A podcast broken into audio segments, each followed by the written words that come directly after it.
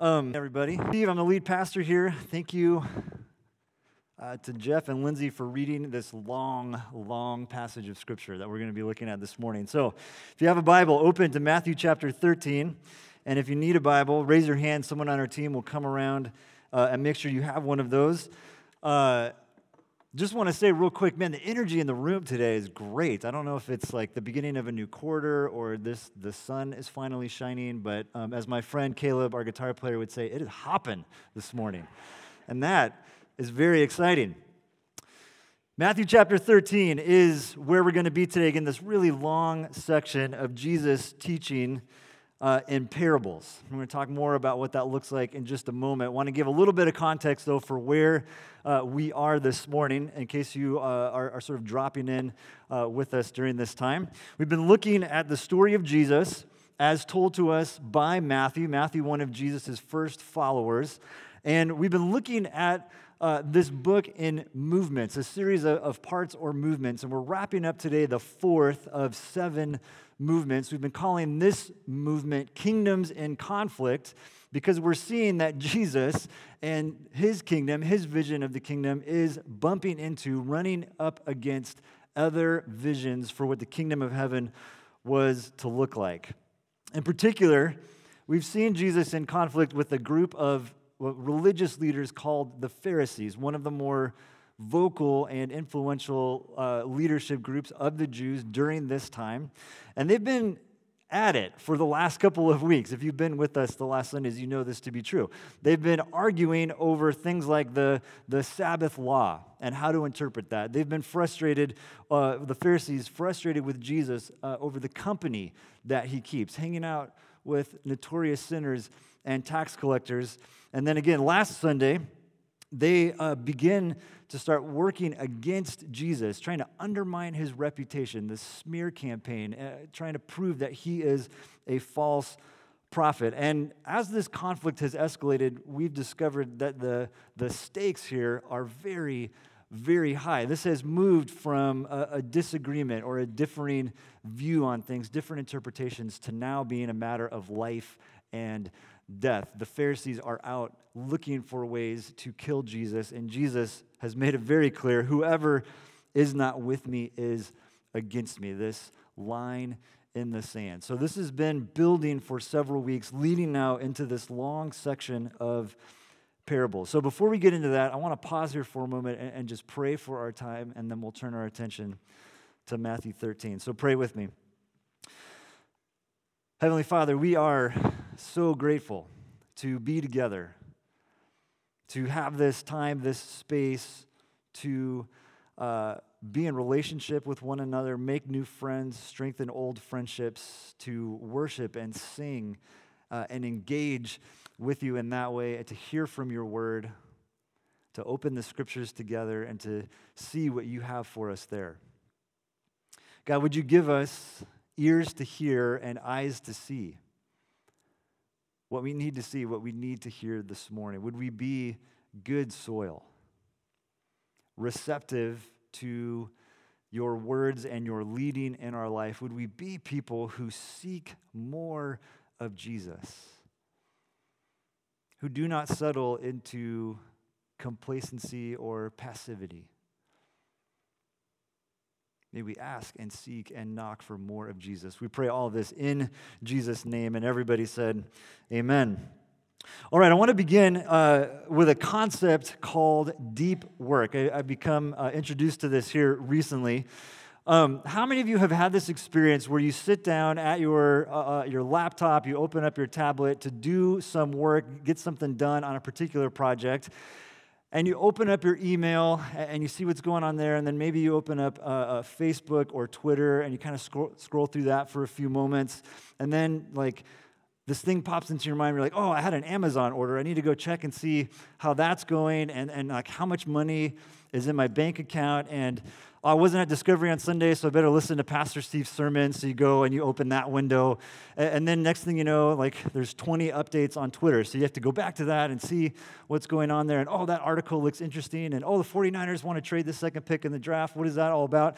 And next thing you know, you've been sitting there for 45 minutes and you have done zero work. right? Anybody have this experience? Okay, this is a moment of confession for us as a church community, all right? There's a good amount of research out now indicating that we continue to be very productive people, but we're also very distracted and fragmented in the way that we work. We rarely get to spend large chunks of uninterrupted time on a project or a skill, two to three hours just writing that thesis, a whole morning spent practicing those skills. We rarely get into deep work. Deep work is defined as time spent multiplied by intensity of focus.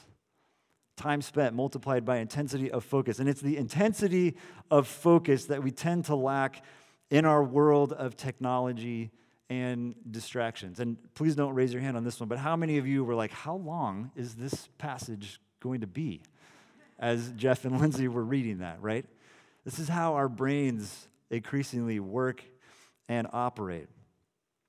But again, the research indicates that true joy with a job or a project or a hobby comes from being able to do deep work. And, and, research and data aside, I think we know this to be true in our bones. In fact, Dave alluded to this just a few moments ago. The most important things in life require dedication and sacrifice, they require a pursuit over time. And I want us to have this phrase in our minds as we make our way through Matthew chapter 13 this morning a pursuit over time. Today, Jesus is, is teaching by using stories, using this technique called parables. And so, what I want us to do, we're going to spend most of our time kind of at the 30,000 foot level talking about what are parables and why does Jesus use parables and how do they work. And then we'll draw some conclusions about what this means for us at the end. So, let's begin by defining parables. According to the dictionary of Jesus and the Gospels, a parable is a short narrative with different levels of meaning. And right out of the gate here, this is really important for us to sit with for just a moment, okay? Different levels of meaning. There's a thing, there's a story that's happening on the surface of a parable, and then there's a thing behind the thing. There's something going on underneath the surface. Jesus' parables are both works of art and the weapons he used in the conflict with his opponents. Here is this idea of kingdoms in conflict. Again, we'll talk more about how he does this in just a moment. They were the teaching method he chose most frequently, and, and again, pay attention to this word frequently. Most frequently to explain the kingdom of God or the kingdom of heaven and to show the character of God and the expectations God has for people. Many parables convey two or three truths, and there may be several correspondences between a specific parable and the reality it portrays. Again, notice the depth of meaning to these stories. Now, Jesus, not the only one to use parables, other rabbis and teachers of that time used this technique, but again, Jesus uses them more often and more frequently than other teachers. I think we need to pay really careful attention to this the volume and the frequency with which he uses parables. Why? Why does Jesus do this? Why use parables? Why use them so often? Why use stories to explain something so important as the kingdom of heaven? The first part of our text, verses 1 through 23, is a story about a farmer and seed and soils. And when you get into it, you realize this is a parable about parables. Jesus goes very meta here at the beginning of this teaching. And we're going to come back to this story a, a few different times this morning. But within this, again, very meta story, Jesus gives us the why. Verse 13 and 14 This is why I speak to them in parables. Though seeing, they do not see. Though hearing, they do not hear or understand. In them is fulfilled the prophecy of Isaiah. You will be ever hearing, but never understanding. You will be ever seeing, but never perceiving. So, one reason Jesus uses parables is to fulfill prophecy. God foretold this was going to be something the Messiah did from long ago. This idea repeated later on in verses 34 and 35. Jesus spoke all these things to the crowd in parables. He did not say anything to them without using a parable. So was fulfilled what was spoken through the prophet I will open my mouth in parables. I will utter things hidden since the creation of the world. Now, this still doesn't totally make sense, right? It's great that Jesus is fulfilling prophecy, but why would you want to strategically do something that not everyone is going to understand? Why do something strategically that not everyone is going to understand? What these allusions to the Old Testament prophecy do is show us how God knew hundreds, thousands of years before that his people were going to get so far off track that they wouldn't even be able to recognize him if he was standing right in front of them. This people's heart has become calloused. They hardly hear with their ears and they have closed their eyes. Otherwise, they might see with their ears, hear with their eyes, understand with their hearts, and turn, and I would heal them. Now, this might sound a little bit harsh to us, but it also shouldn't surprise us. Again, if you've been tracking with us over the last several weeks, we've seen that all too often a reaction to Jesus and his kingdom is rejection.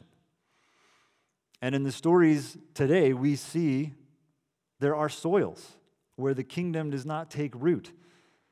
There are weeds in the middle of the wheat. There are good fish and there are bad fish, and there is going to be a separation that will take place. There are negative consequences for rejecting the kingdom of heaven, and the parables, in a way, are designed to help with this sorting process.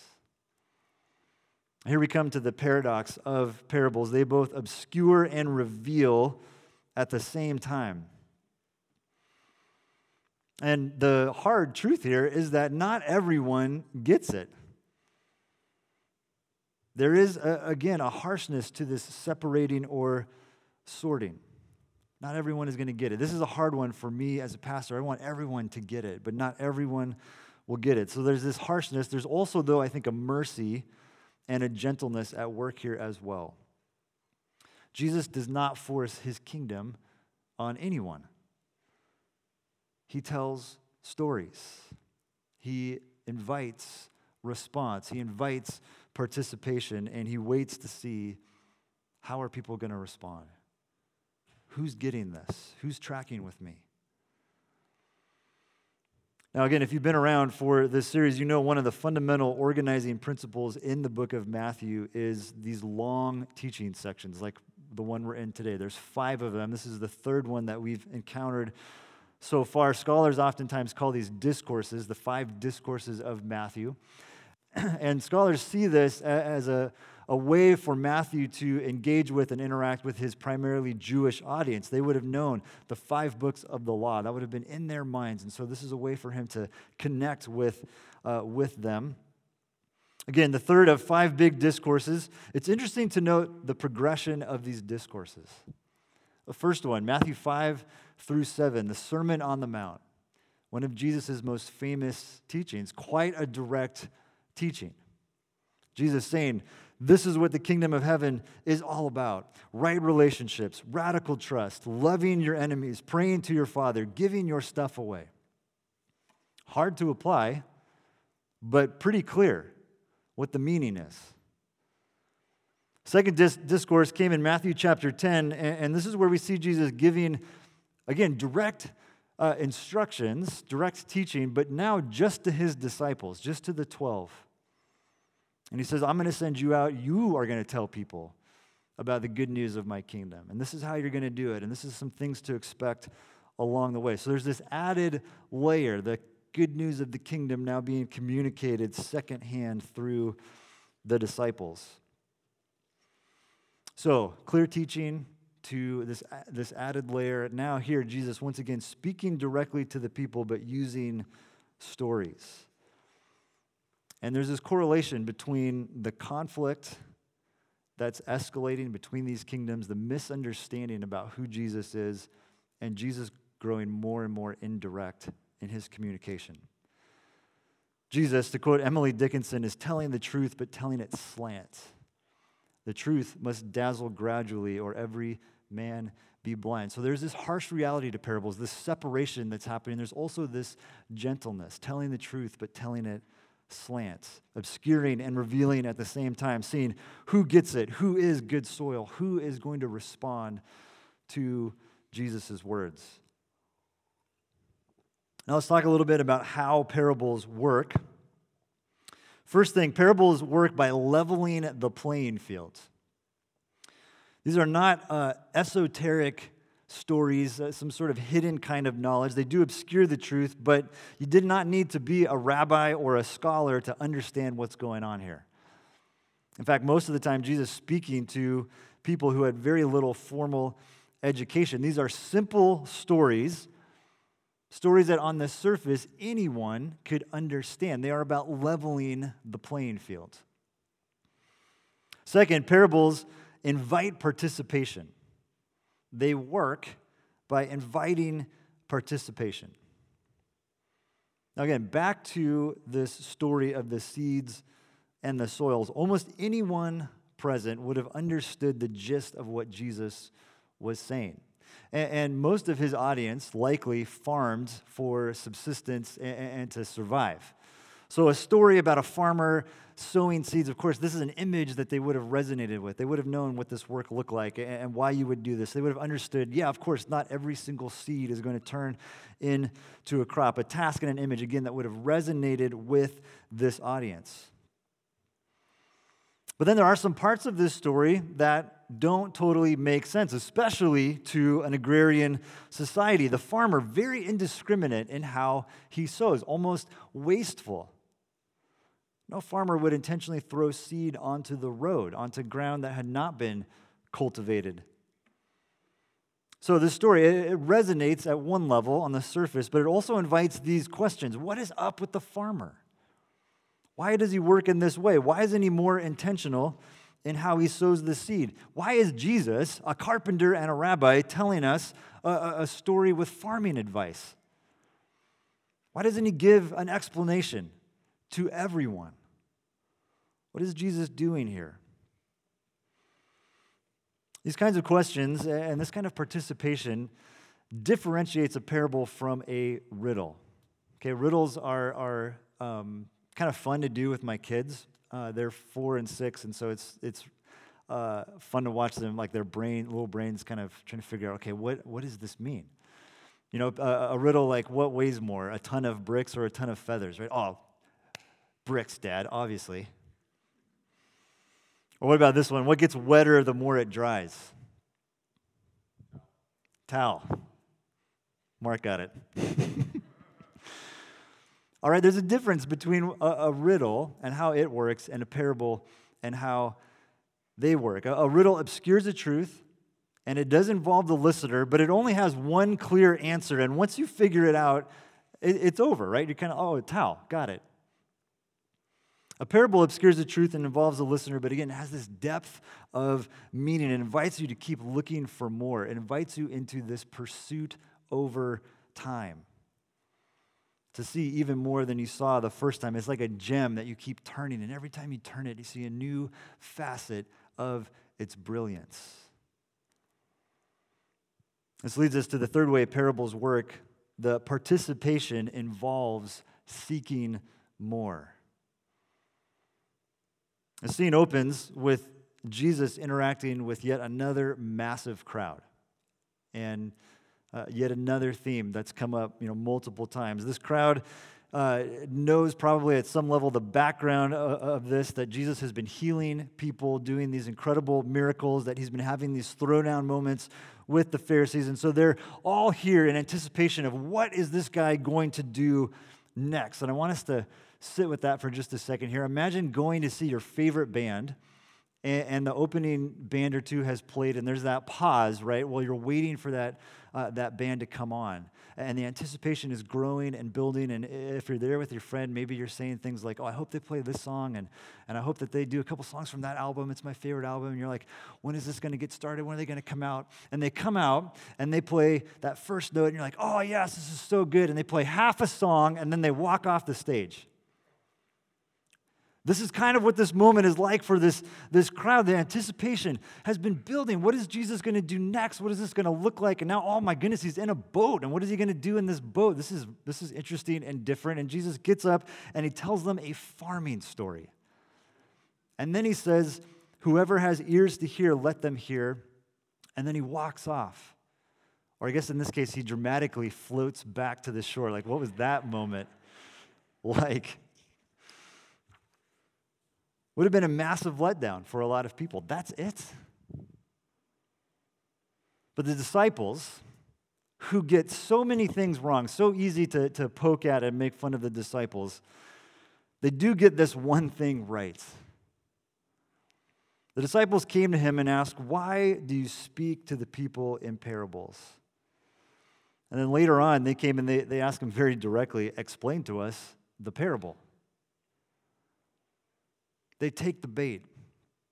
They participate. They ask a great question. They come to Jesus. They seek more, and they end up finding out a whole bunch more. A lot of people walked away from that moment going, That was weird. You know, interesting story, but like, what was that all about? But the disciples say, Wait a minute. I think there's more going on here. And there is, right? Jesus says, You have been given the opportunity to know the secrets of the kingdom of heaven, but they have not. You have been given the opportunity to know the secret of the kingdom. Now, this is so important for us. The secret of the kingdom is not that they understood what Jesus was talking about. It's not that they were smarter than everyone else or on some sort of different intellectual plane.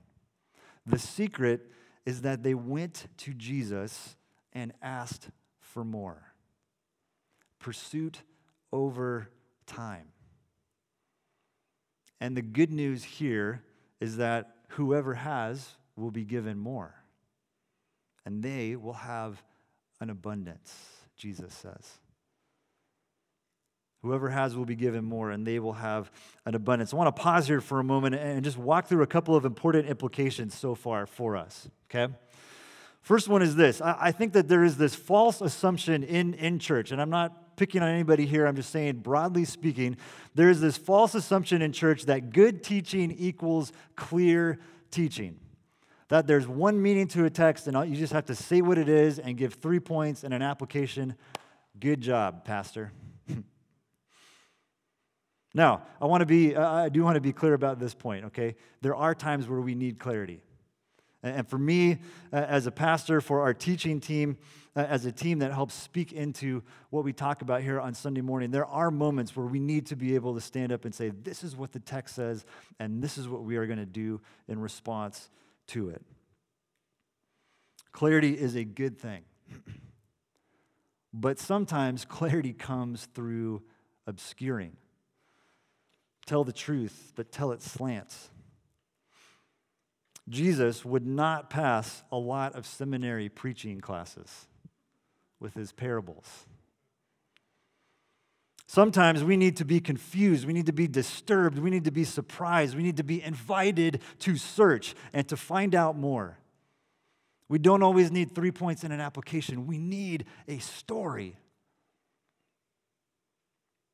Theologian Ivan Illich who wrote and reflected uh, uh, very deeply on modern society. He grew up in a, one of the Soviet bloc countries. Was once asked the question What's the most revolutionary way to change society? Is it violent revolution or is it gradual reform? And he thought about it for a moment and he said, Neither.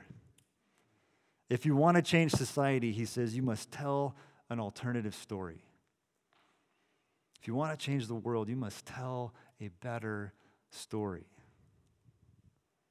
Stories open us up. They engage our imaginations. They force us to ask questions. They invite us to seek more. Parables invite us to seek more of Jesus, to a pursuit over time.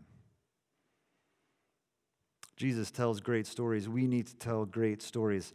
Second thing here, there's also, I think, a false assumption that Sunday morning is where learning happens. Come and listen to the pastor, and everything will be illuminated. Okay, that's not true. At Discovery here, we, we hope that Sunday morning is, is fruitful and inspiring uh, and helpful to you in many different ways. But for us, this is the beginning of a conversation.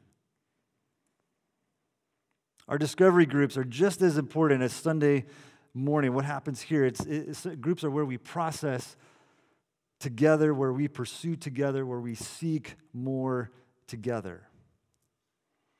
Again, what separated the disciples from everyone else? Was it that they took really good notes and they had all the answers they could regurgitate back to Jesus what he had told them? No. It's that they went looking for more. They asked good questions. We, again, speaking very broadly, we as the church have become so passive in our discipleship, and yet we follow a rabbi. We worship a king who says, Ask, seek, knock, come looking for more, and you will find it. So, Sunday morning for us is a whoever has ears to hear kind of moment. And then groups are where we come and ask, What did you see? What did you hear? What does this mean? How are you living this out in your life? It's where we turn the gem and ask, What else? What else? What else? Are you with me? This is so core to our philosophy here. We are going to invite you to seek more. We are going to tell stories and call each other to ask questions, to participate together in this kingdom life, to pursue over time Jesus and his kingdom first. Now, a couple of things about what these parables say about the kingdom. First, there are different responses to the kingdom, and this should be obvious. We've been talking about this already, but it's worth repeating one more time. There are four different kinds of soils. There are weeds and there's wheat. There are good fish and there are bad fish. There is a positive response and a negative response. A response that leads to less and to death, and a response that leads to more and to life different responses to the kingdom. Second, the kingdom is initially unimpressive. And here's where we get into some of the, the other stories that Jesus tells in Matthew chapter 13. But it, you notice in all of these stories, the kingdom starts small. Like a farmer sowing seed, like a mustard seed, like yeast in a bread, like treasure in a field. You can't even see it. It looks like a very unimpressive thing at first, but there's more going on I think this is actually one of the reasons why the Pharisees had such a hard time with what Jesus was doing. It just didn't look that impressive. Yeah, you're healing some people, but you know your teaching's you know a little heretical, a little off base, and uh, the people that you're hanging out with are not really like great people. You know, uh, it was not impressive to the Pharisees. This is it. This is what the kingdom of heaven is going to look like. Yet each of these stories shows us that over time, and there's that phrase again, over time, the kingdom expands, it produces a harvest, it grows into an ecosystem, and it is a disruptive force. It takes over the dough, it has a massive impact over time. Third, these parables show us that the kingdom of heaven is of infinite worth. These stories help us discern, help us rightly value the kingdom. It is a treasure. It is like a pearl of great price. It is so worth the seeking and the digging, worth giving up everything for, worth selling everything for in order to enjoy it and possess it and to live in it. It is of infinite worth. So, a couple of things for us to reflect on as we come in for a landing here. First thing is this What is your response to the good news of the kingdom of heaven?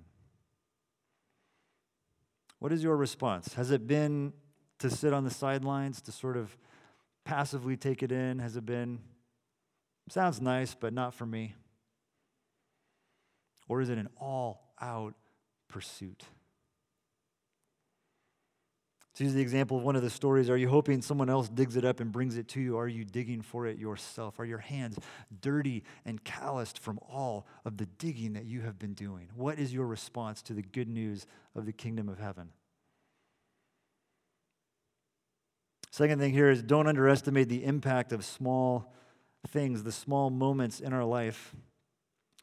Such a temptation in our world to be spectacular, to want to do something amazing, to see a big problem and to tackle it and to conquer it. I think this is what draws a lot of us to a place like Davis. And yet, the unimpressive things in our lives can sometimes have the greatest impact. This is kind of a silly story, but um, I think illustrates the point uh, to an extent. Um, in the summer of 2013, uh, my family, we were still living in Boston at that time. And my friend Bruce called me up and said, uh, Hey, I, am an elder at this church in Oakland. Um, would you be interested in coming and, being our associate pastor? And I said, No, I'm not interested in coming and being your associate pastor. I live in Boston, we're having a great time, and, and things were going relatively well.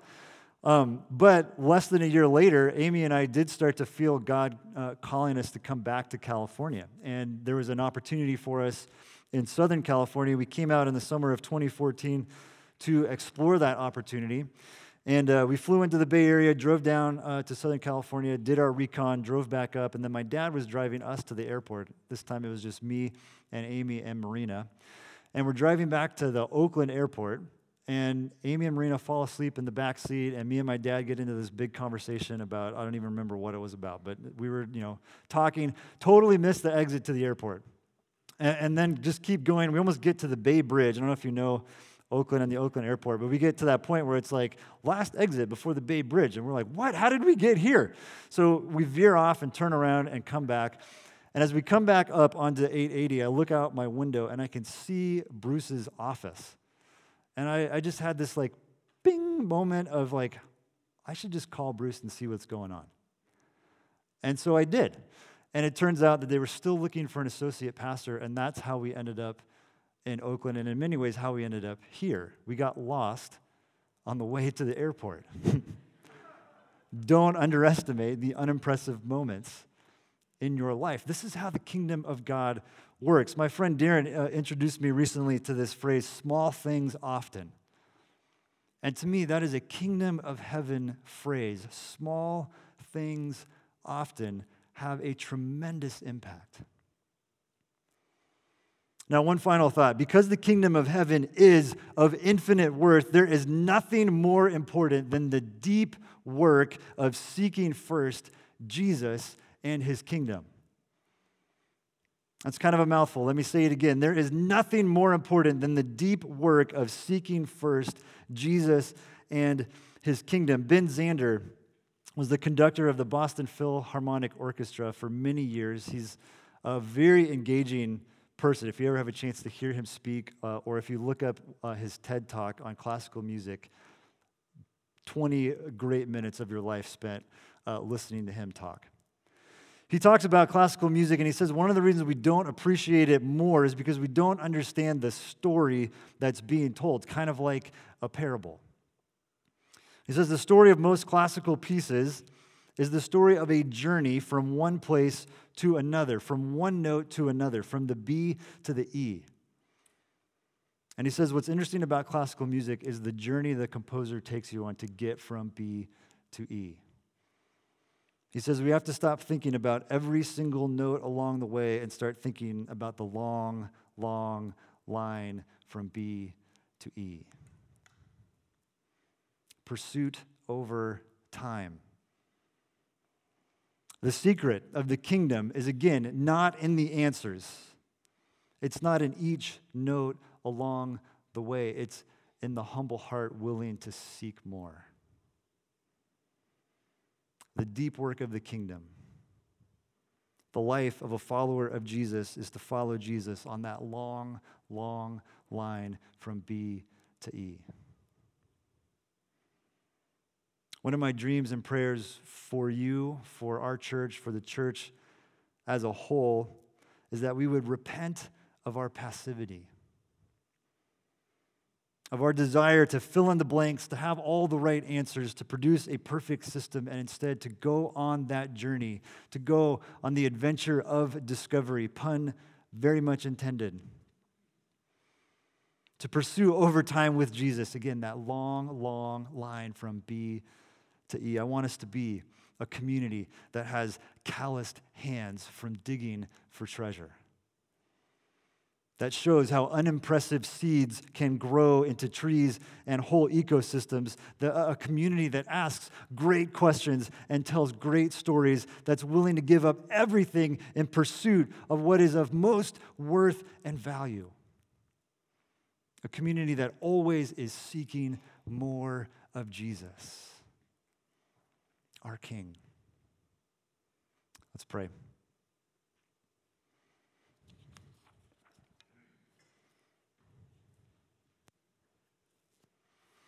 Father, there's a lot here for us to consider this morning in these parables.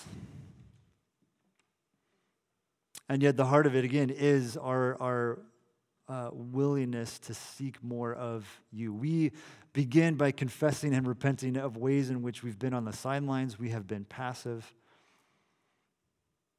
We've been uh, arms folded, disengaged, or uh, just waiting for somebody else to do the work for us. Would we be willing to go on that search? To keep turning the gem, to find out more, to ask questions, to pursue over time your kingdom first. I pray if there are, uh, if there's anyone here this morning who has not responded to this good news,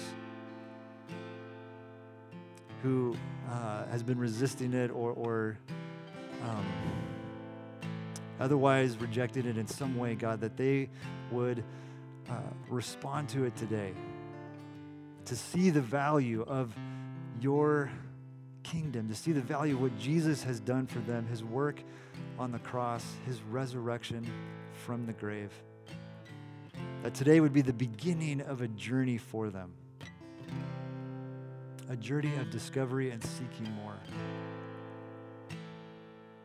Again, Father, for, for those of us who, who maybe have grown uh, passive uh, for whatever reason, God, would you cultivate good soil in our hearts so that we are responsive that we are eager to seek more and to find out more about who you are and what this life is like. As a community, God, may we be people who seek, who pursue over time Jesus and his kingdom first. Amen.